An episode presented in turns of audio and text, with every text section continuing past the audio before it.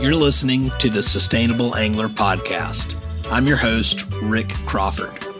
In this episode, I interview Trout Unlimited President and CEO Chris Wood, and we talk about the amazing work that Trout Unlimited is doing, um, how they are the leading organization fighting to protect the Clean Water Act, uh, Pebble Mine, and also the removal of four lower Snake River dams, but also how Trout Unlimited is spreading hope on the climate change front. Hope you enjoy.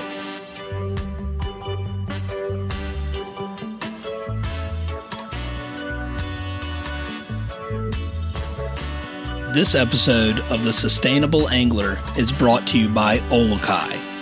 Olukai is all about handcrafted footwear, finding inspiration in Hawaiian culture and craftsmanship. Fishing is at the heart of Hawaiian culture today, just as it has been for centuries. Generations of fishermen and women expertly cast from rocky shorelines, they spearfish, throw net, and navigate their boats into the deep blue in search of the next catch. No matter how they do it, there's an attention to detail and respect for the ocean that guides their passion. At Olukai, they believe in the same attention to detail when crafting the highest quality shoes and sandals built for every type of marine environment. Olukai's water friendly Nohea Moku slip on shoe features razor siping for extra grip on the deck and it's designed for easy on off barefoot wear. And when it comes to sandals that perform, Olukai's new Ulele provides the comfort and durability of a sneaker. Personally, I love the grip of the Nohea Mokus, which are perfect uh, for a day out on the water. And I also love that Olukai is a B Corp, meaning they meet the highest social and environmental standards as a company. Whether you're loading up the boat or shoreline fishing from the rocks, Olukai takes you further. Find your local retailer at olukai.com.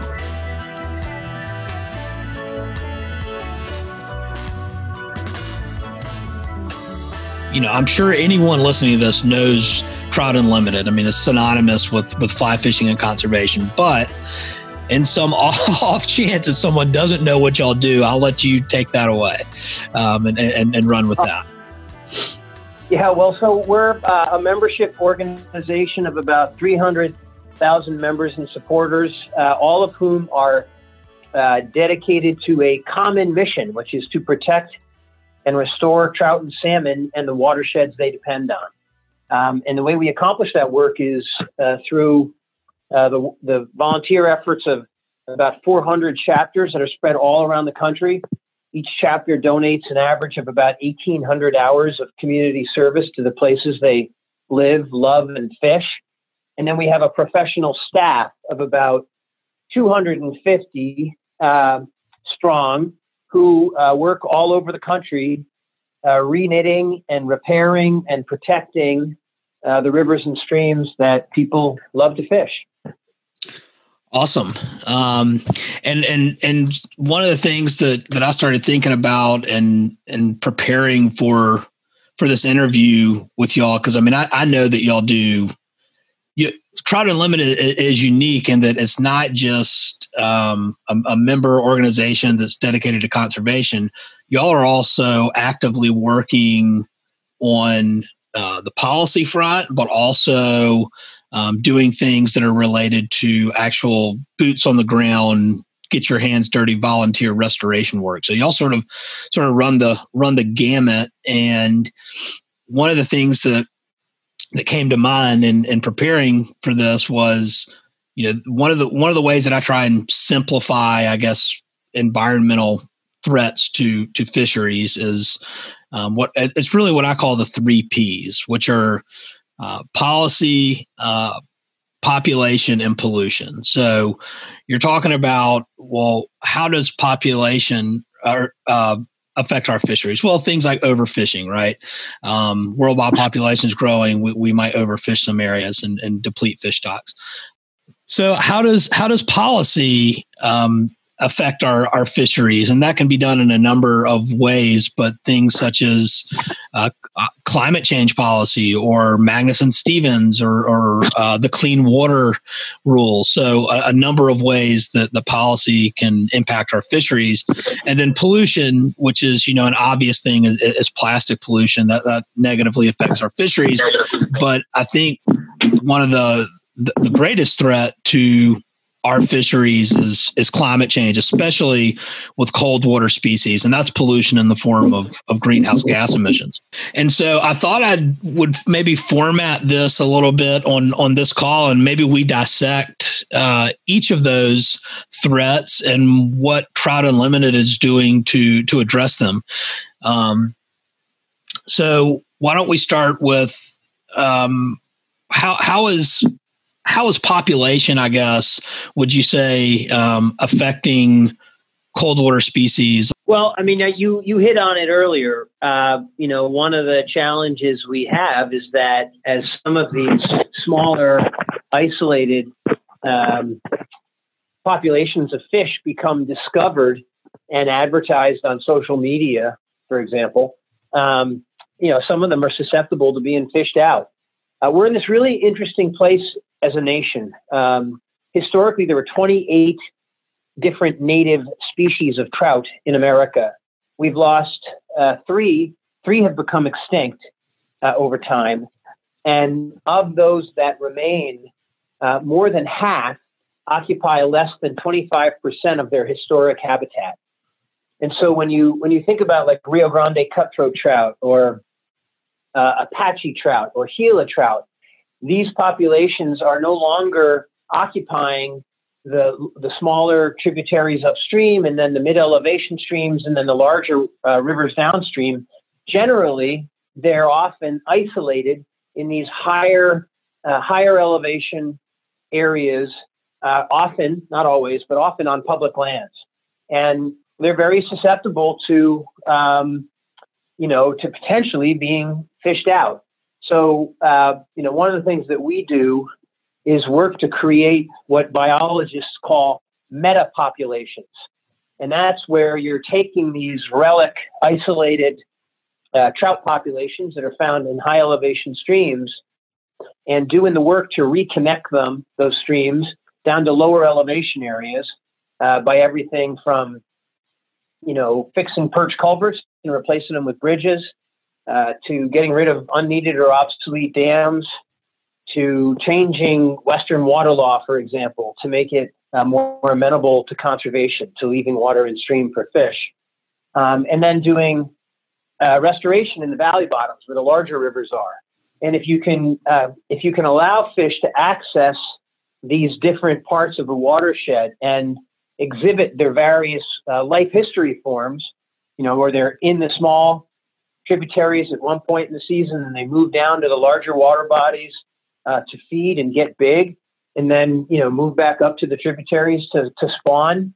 You're much more likely to be able to uh, maintain healthy populations uh, of trout and salmon, and uh, it also is a guard against climate change, which is another issue that you mentioned that notion of protecting the highest quality habitats, reconnecting river systems, and allowing fish to move through reconnected systems uh, and, and access lower elevation areas because you've done restoration on them. That happens to be the most effective climate change adaptation strategy that's out there. And what I mean by climate change adaptation is simply uh, helping these rivers and streams uh, to recover their natural resiliency so they're better able to withstand the effects of flood and fire and drought. That's uh, and and and so that is part of trout unlimited strategy I, and and i don't know if it's necessarily strategy but part of of what y'all do in terms of a lot of the actual boots on the ground type restoration work. And I mean that and that and that that's something that I think a lot of people maybe don't connect the dots between okay, well what are some natural climate solutions and a lot of that is restoration type work mm-hmm. right because you're going well you know look if we if we can plant more trees along the banks of a river um, that will they'll not only absorb co2 but they'll also provide shade for fish that are making that migration from from other bodies of water back and uh, up into tributaries uh, along the way. Is that is that sort of kind of the idea with, with some of that? Yeah that's that's exactly right. I mean it's it's just basically putting back together uh, healthy, intact watersheds, and, and, I, and I mean the entire watershed. You know, we've we've gone as an organization, we've gone through this evolution where in the 70s and the 80s, you know, we were working on on individual stream reaches, right? Like local chapters working on a, a local stream. And and then in the 90s, it was sort of the advent of that whole concept of the watershed approach, and we began working at scale on larger water bodies, you know, fixing the problems that began up in the headwaters and then working our way downstream. Now we're actually working at regional landscapes and and and it's the boots on the ground component that you mentioned that's just absolutely vital here. Uh, there are places like the driftless area of it's the unglaciated unglaciated region of Wisconsin, uh, Minnesota, Iowa, and Illinois. And what happened is when the gla- the last glaciers receded, they just bypassed this area. So it, it, it it's not typical uh, of, of Midwest landscapes. It's got more hills and it's almost reminiscent of Vermont.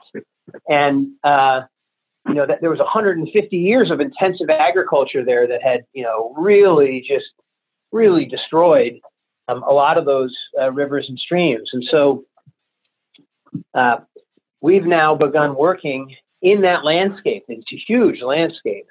And we're doing about 100 miles of stream restoration a year where we um, you know, we, these deeply incised channels, deeply that have been downcut by flooding, you know, we'll go ahead and peel those stream channels back, uh, put the natural sinuosity of the river back in place, you know, by using heavy equipment, so they get the bends and the meanders back in the river, um, and then revegetate uh, with you know native shortgrass prairie, and uh, the trout response is downright phenomenal. We now do about 100 miles. Uh, I'm sorry, we've done over 100 miles, probably 125 miles. We do about 20 a year now of stream restoration in the driftless area. And the, the trout response is phenomenal. Uh, we see pre restoration like 100 to 200 trout per mile. And wow. a year after restoration, a year after restoration, that number grows tenfold it goes from 100 to 1,000, from 200 to 2,000 fish per mile. And if you can do that kind of restoration at scale, which is what we're doing in the driftless area and other parts of the country, then you can actually get ahead of the effects of a changing climate. And that's the work that we need to do all around the country. That's amazing. And I mean, and, and those numbers are just, that, that's incredible. I mean, from 200 to 2000, I mean, that that's that's uh, it sounds like it's too good to be true almost that's uh, that's awesome no, it, it, it's true and if you look at the work of the organization at scale just i'm just talking about the professional staff contribution. This is not including the chapter contributions which i don't have at my fingertips right now but last year alone we protected over 1100 river miles. We reconnected over 420 miles and we restored about 510 miles around the nation. And, you know, I want to double those numbers in a relatively short period of time because because we have to because these fish, you know, they are literally the canary in the coal mine, yep. and uh, as they go, as they go, so do we. And if we can, you know, my hope is that by demonstrating that you can protect cold water fisheries, we'll give people hope that climate change isn't one of these um, issues like taxes, you know, where you're like, taxes, what are you going to do about it? I hate taxes. Well, climate change has that the potential to make people to almost deaden people's nerves and to feel that um, it's so big, it's so existential, it's inevitable. There's nothing I can do about it. And that's simply not true. You can both, we can take concrete steps today to make these systems more resilient for trout tomorrow. And we can also engage in advocacy uh, to, to ensure that we're not just dealing with the effects of a changing climate, we're actually dealing with the causes of climate change. And that's one of the reasons that TU has been in support of various pieces of climate legislation that would limit uh, uh, or otherwise regulate the release of carbon, uh, which I know is very controversial. And uh, but you know, it's it's not our mission doesn't allow us to sit on the sideline and pretend that the effects of climate change aren't any of our business. Yeah, and and and I can you know I, I wholeheartedly agree. I mean, the, the here here's you know kind of tying um, a little bit of of of population to uh, policy and what we're talking about. It's like, look, you know, um, a thousand years ago, you could you could do a lot of things with, without having a, a, detrimental effect to the environment. And where we are now is that we're at about 8 billion people on the planet, and it's going to be 9 billion by 2050. Well, if you're not taking into account things like, well, if greenhouse gases caused from burning fossil fuels are accelerating climate change to an unnatural pace to and and and it's affecting everything from our oceans to cold water species like trout to uh, causing droughts, wildfires, all, all sorts of things. Well, you've got to change your your your strategy, and and and part of that is um, implementing and executing effective policy to address the issue because it's a systemic problem. It's not just hey i'm an individual and i you know I, I, can do xyz and hey i'm a business and and we can do xyz to address this. Um, it also requires the systemic type change at, at a policy level. So i'm i'm in full support of of, of regulating carbon and I, I commend you all for supporting that because it's it, it's just it's where we are on the life of the planet. It's you know it, it's it just is. It just is what it is. Um, which is which might be sort of a, a good segue to to start talking about some some policy issues. Um, and so I'll um, I'll kind of leave that that open ended to you um, if you want to talk climate. But I know another big thing that that we're talking about is is the the clean water rule too. Yeah, yeah.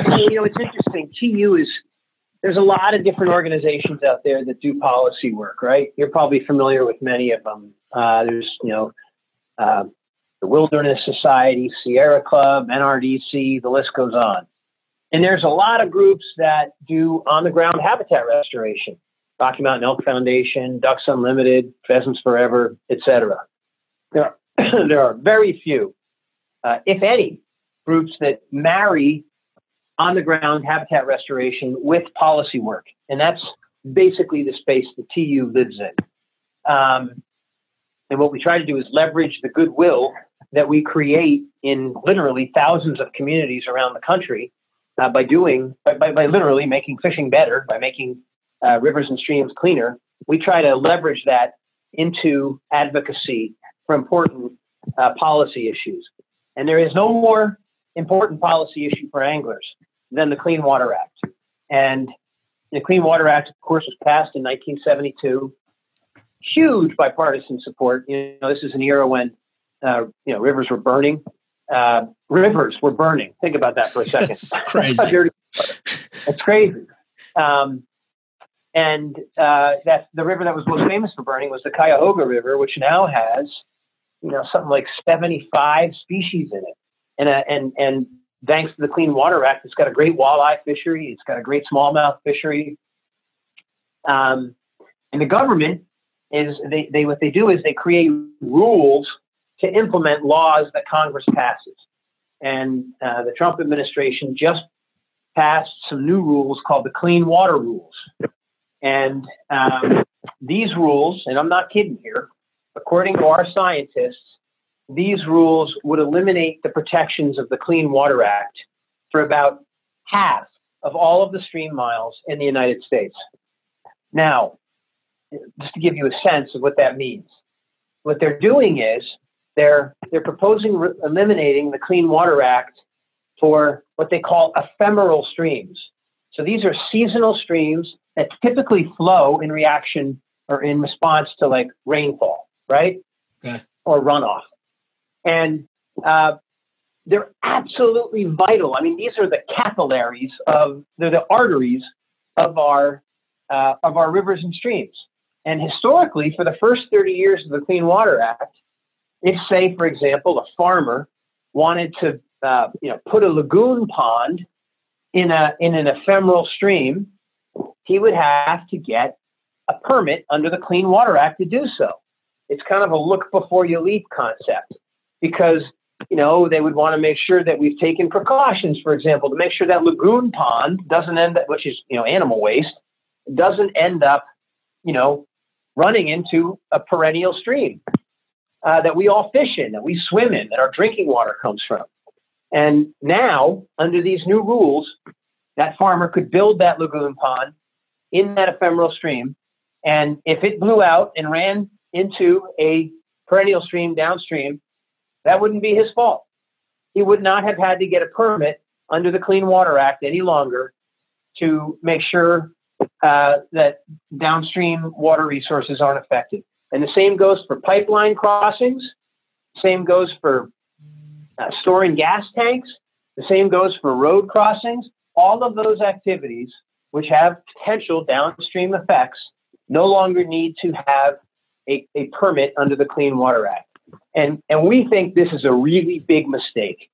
Um, and you know, we're that's one of the issues that we're working on right now is how we're going to respond to these rules. And everything's on the table, whether whether we decide to litigate or we try to go back to Congress to pass a law to strengthen the clean water rules or the Clean Water Act itself to make clear that the small streams that feed into big streams are also protected.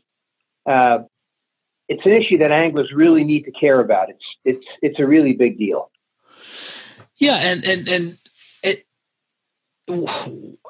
I don't know if you know the answer to this. I guess no one does, but it it seems common sense tells you, without even looking at the science. But we'll we'll get to the science. But common sense tells you that water is our most valuable resource, and to do anything that would potentially uh, make it more difficult not only for for fish species for example to survive but for our own consumption is it defies logic honestly.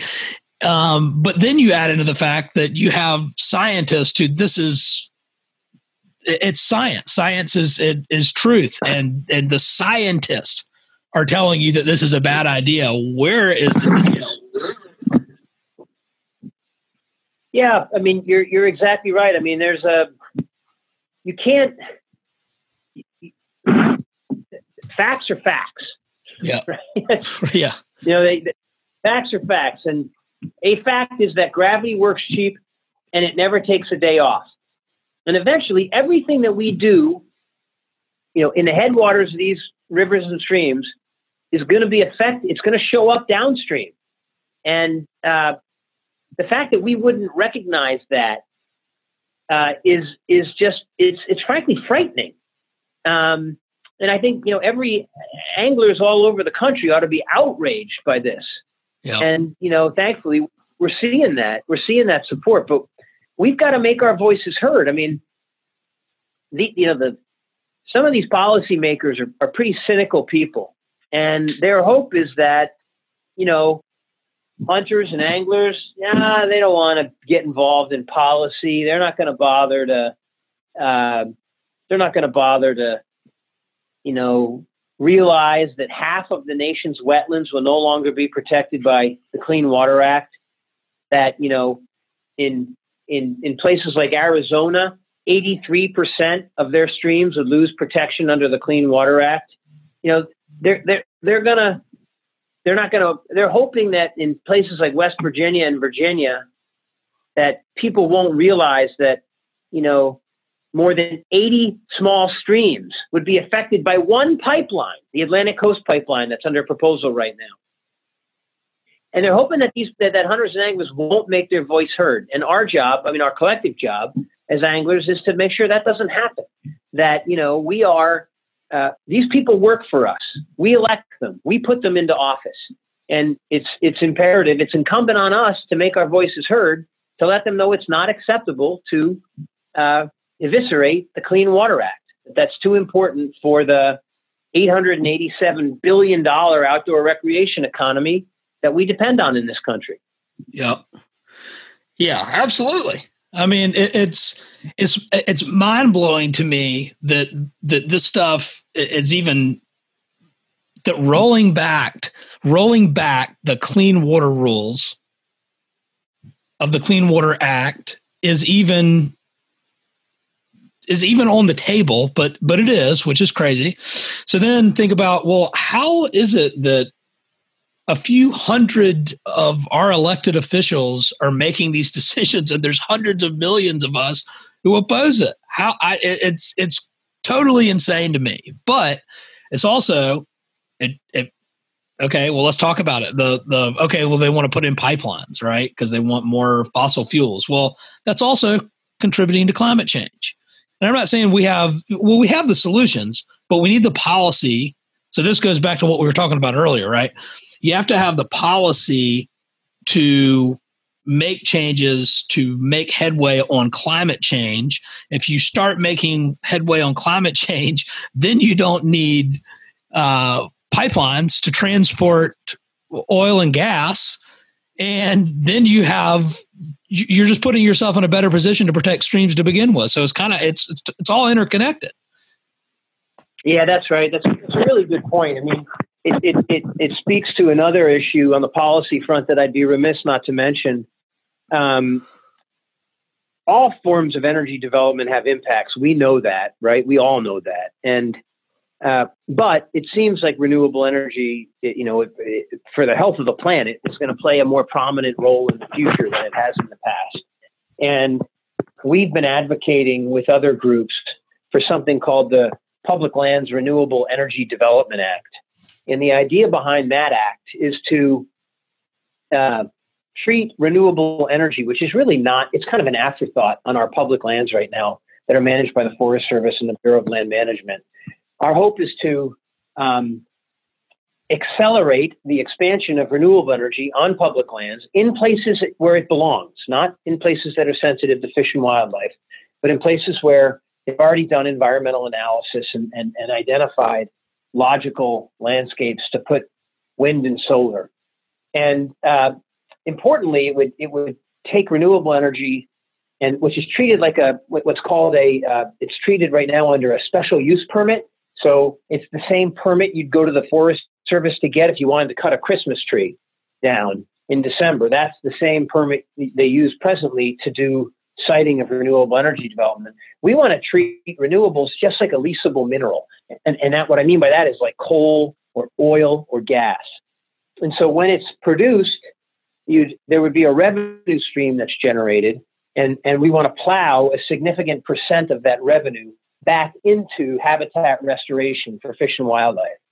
And our hope is that we can both accelerate the expansion of renewable energy development, which is better for the planet, um, and at the same time create a fund to allow us to deal with the aftermath of, of that kind of development and other development so we don't get into a situation like we have right now on many of our public lands where, you know, back in the 1800s, Congress used uh, the notion of expanding the West by getting giving people free land uh, to develop minerals, um, uh, and, and, and they created this. You know, we, we inadvertently created a, a, a tremendous number of abandoned mines that sit on the landscape today, like ticking time bombs. We're trying to avoid that problem with this Public Lands Renewable Energy Development Act. This episode of The Sustainable Angler is also brought to you by Emerger Strategies, a sustainable business consultancy whose mission is to solve the climate crisis by improving the social, environmental, and economic bottom lines of your business. Measure what matters with Emerger Strategies. To learn more about how Emerger Strategies can help your business go carbon neutral or zero waste, visit emergerstrategies.com. So, the Land and Water Conservation Fund is basically a conservation fund that really if if I understand it correctly, is is, is basically a tax that oil and, and gas companies are paying to to give back to uh, a conservation fund to yep to to basically it, it's a tax on that. This yeah. sounds like the the the the land and water conservation fund of the 21st century the the way it should be right. is saying, hey, look, we've got public lands. Um, we should be developing renewable energy that helps fight climate change, and then using that revenue to then further enhance restoration and and and protect our, our waterways, which is it's exactly exactly right. It's it's that's awesome. I love that. I mean, what's not to like about that? that, that that's incredible. Yeah, well, that's that's one of a you know a major policy initiative that TU's working on. We I'm kind of proud of that initiative. We uh, we've been working on it for about 10 years. As, as, you can imagine, it takes a long time nowadays to pass legislation. Um, and that's okay because we shouldn't be passing legislation willy nilly. We should be conservative in the in the laws that we're passing. But this is a this one makes a ton of sense, and that's why it's it's uh, it's totally bipartisan. Uh, we've got you know support from Republicans, from Democrats, from incredibly liberal people to incredibly conservative people, and I'm I'm hopeful that we'll be able to get that done uh, here in the near future. That's awesome. Um, well, I, I, I support it. That's for sure.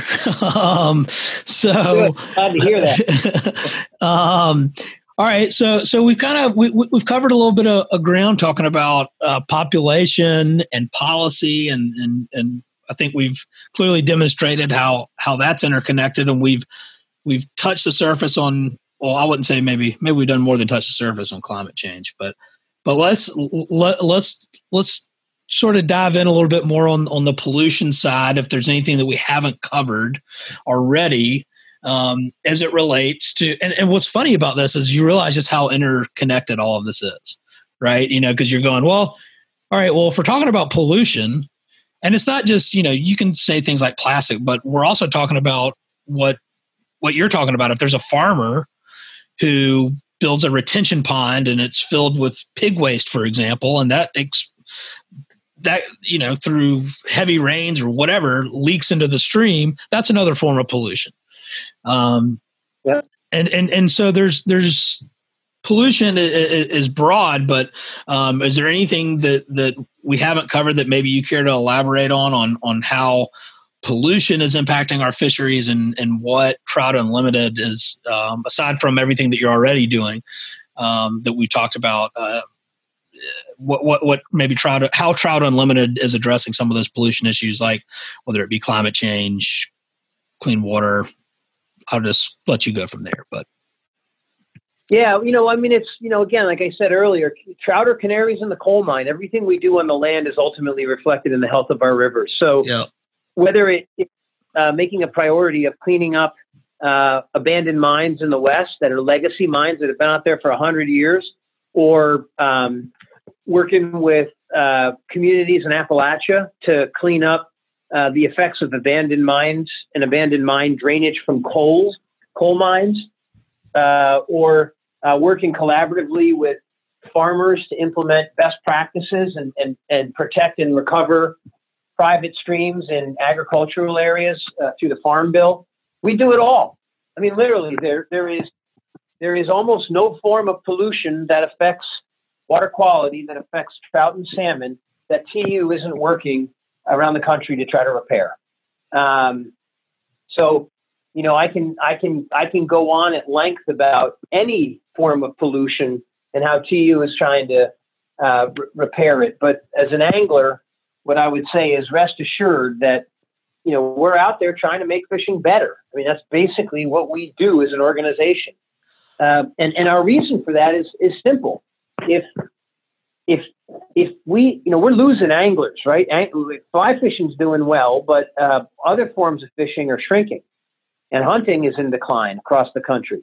And in the span of a single generation, we've gone from 60% of us growing up in rural environments to more than 80% of us living in, in cities and suburbs.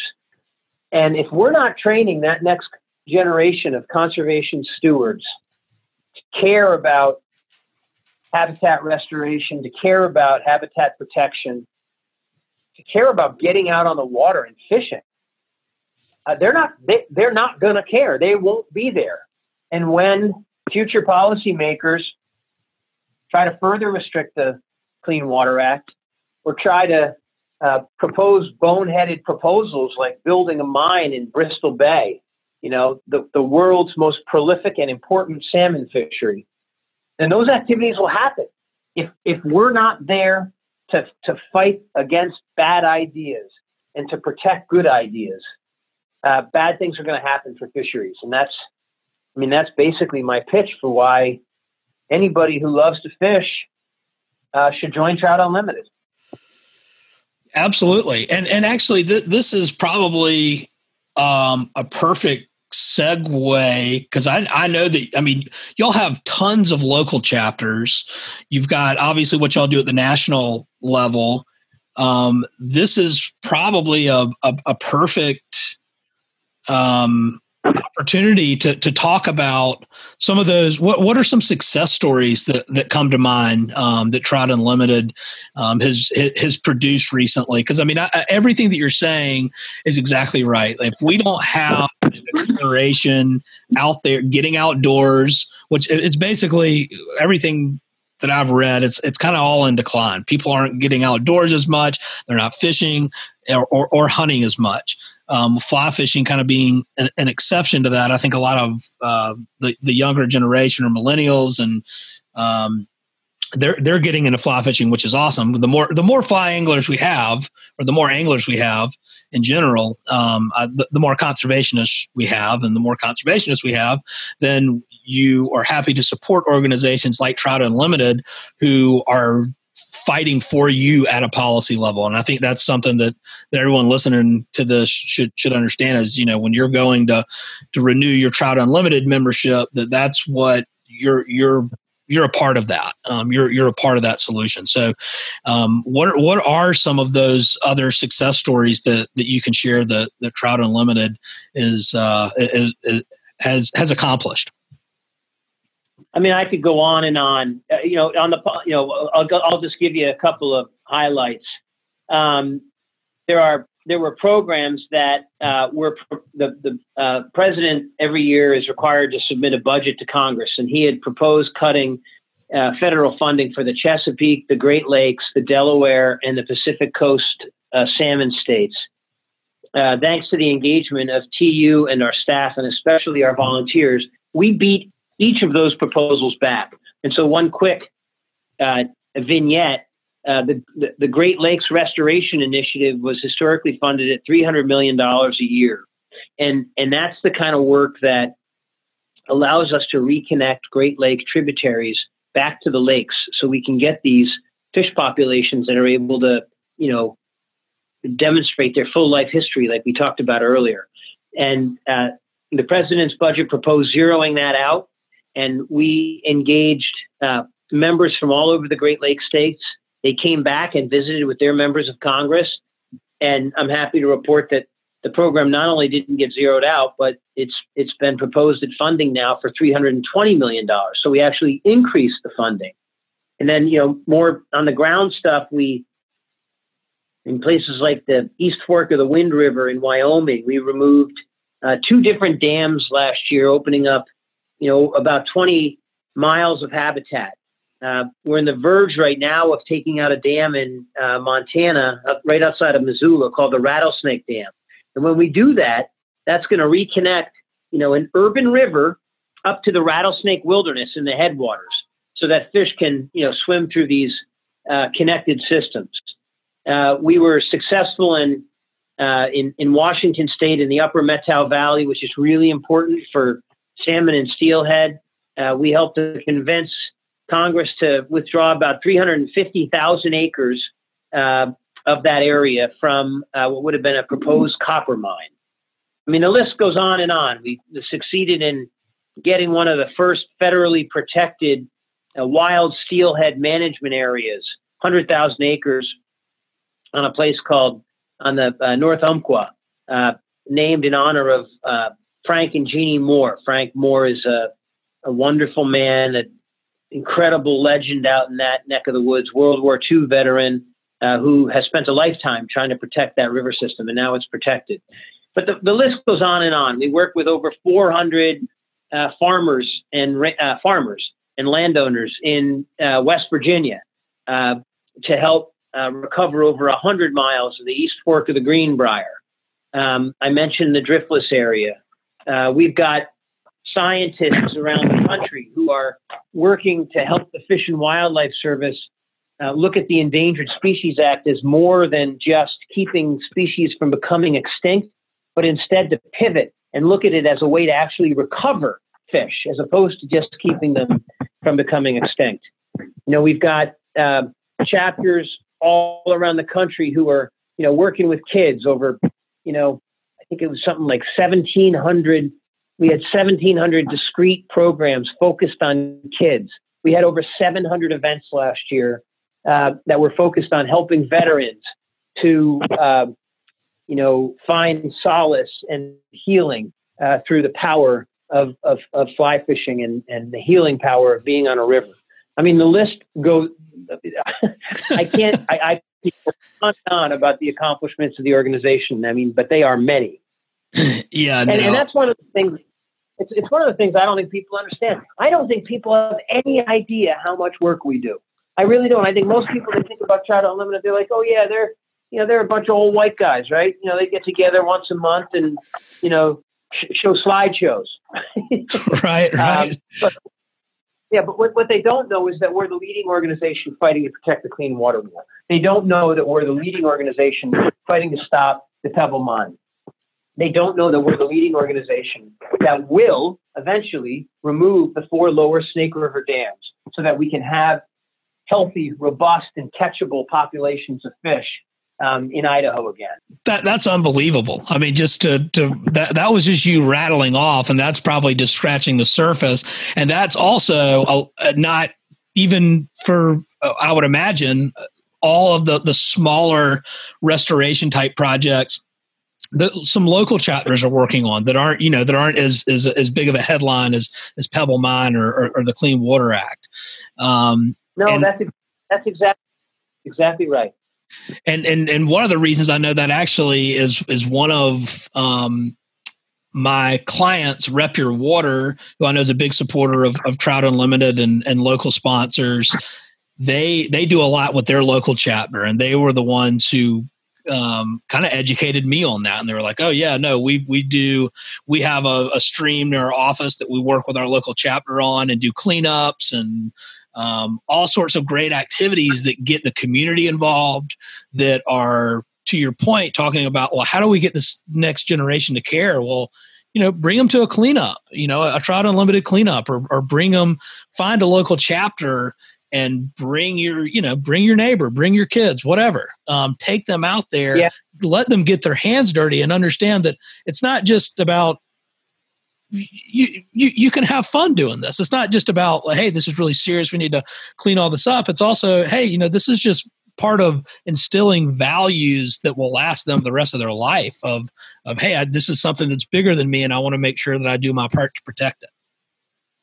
That's exactly right. I mean, I think about the work of some of these chapters. I mean, the Chattahoochee uh, chapter, Upper Chattahoochee River chapter in Georgia, they they they founded this thing called hashtag Clean My Water, and and they created this viral campaign for people to go out and fill their net or fill a trash bag or fill their drift boat with trash, and then take pictures of it and post it on social media, and it, it's become like a competition where people are out there trying to find the most trash. Now, yeah, okay, is, is that gonna is that gonna uh, protect trout and salmon from the effects of a changing climate or from the evisceration of the Clean Water Act? Of course not. But is it going to create goodwill in a local community? And is it going to build a future? You know, is it going to build an army of conservation stewards? You bet it will. And will those people who are out there filling trash bags or, or, or nets with trash and then posting that on social media be then willing to uh, be more likely to take action when we ask them to help protect a place like Bristol Bay? Yeah, you're darn right it will.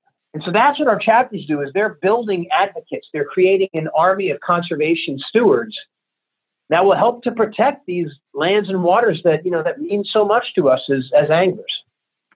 No, I, I, I love it. Um, well, uh, Chris, where where if just in case no, no one doesn't know where to go to become a member, um, I know there's a couple of ways to support. I know that you, I, I believe, can be a, a, business member. You can be an individual member. Where where can people get more information and get involved with with Trout Unlimited? Yeah, that's a great, great question. So, so the easy way is to go to www.tu.org. That's our website. But you're right. We have there's all kinds of ways to get involved. If you want to become a basic member, just go to the website. We make it really easy to do. If you're a business out there and you're not already, become one of our TUBs, TU business members. It's we've got about 500 of them all around the country right now, and they are the tip of the spear for us in terms of going out and engaging anglers in conservation and engaging people as advocates, engaging people to become members of TU. Of TU. Um, if you've got more capacity and you want to support TU at a bigger level, you can uh, join something that we call our Griffith Circle, which is named after George Griffith, one of the founders of, of TU. So there's there's all kinds of ways to uh, help support the organization. One of the biggest things that we're emphasizing these days uh, is is actually something they call planned giving. And uh, it's one thing to write a check today uh, and, and help the organization immediately. But I have a friend who has said that planned giving, uh, which means literally including Trout Unlimited in your estate plan, uh, it's the least painful gift that you'll ever give because you never actually write the check. it, it happens upon your demise. But anyway, there are, you know, we make it real, as you can imagine, we make it really easy uh, to give. And so the easiest way to do that is just to go to tu.org, uh, become a member, look on the website for where your local chapter is, get involved locally, get involved nationally, help us with some of these big national campaigns. Uh, you know, we can only do more and more the more we uh, build this army of conservation stewards. Yeah, absolutely, and I and I think that is probably um, a, a, great message to to wrap with, Chris. Is hey, if you want to get involved and be part of um, I don't, I don't know if y'all would term it this, but I'll, but I'll term it this the, the, the, the Trout Unlimited Conservation Army. Okay. It's official now. It's the Trout Unlimited Conservation Army. Um, I love, love um, if you want to be part of that, um, which I would encourage you to do, um, I, am I'm, I'm a supporter, and um, especially now with a with a young daughter um, who's 16 months old and is going to be um, inheriting the, the, this land and water from us um, it's it's increasingly important to support these organizations that are that are doing the work. So, um, I, I, personally would like to to thank you and, and thank Trout Unlimited for for all that y'all are doing to protect what what we all love. And um, like I said, I would encourage anyone to um, who's looking to make an impact or figure out a way to, to get involved in their local community um, to head over to www.tu.org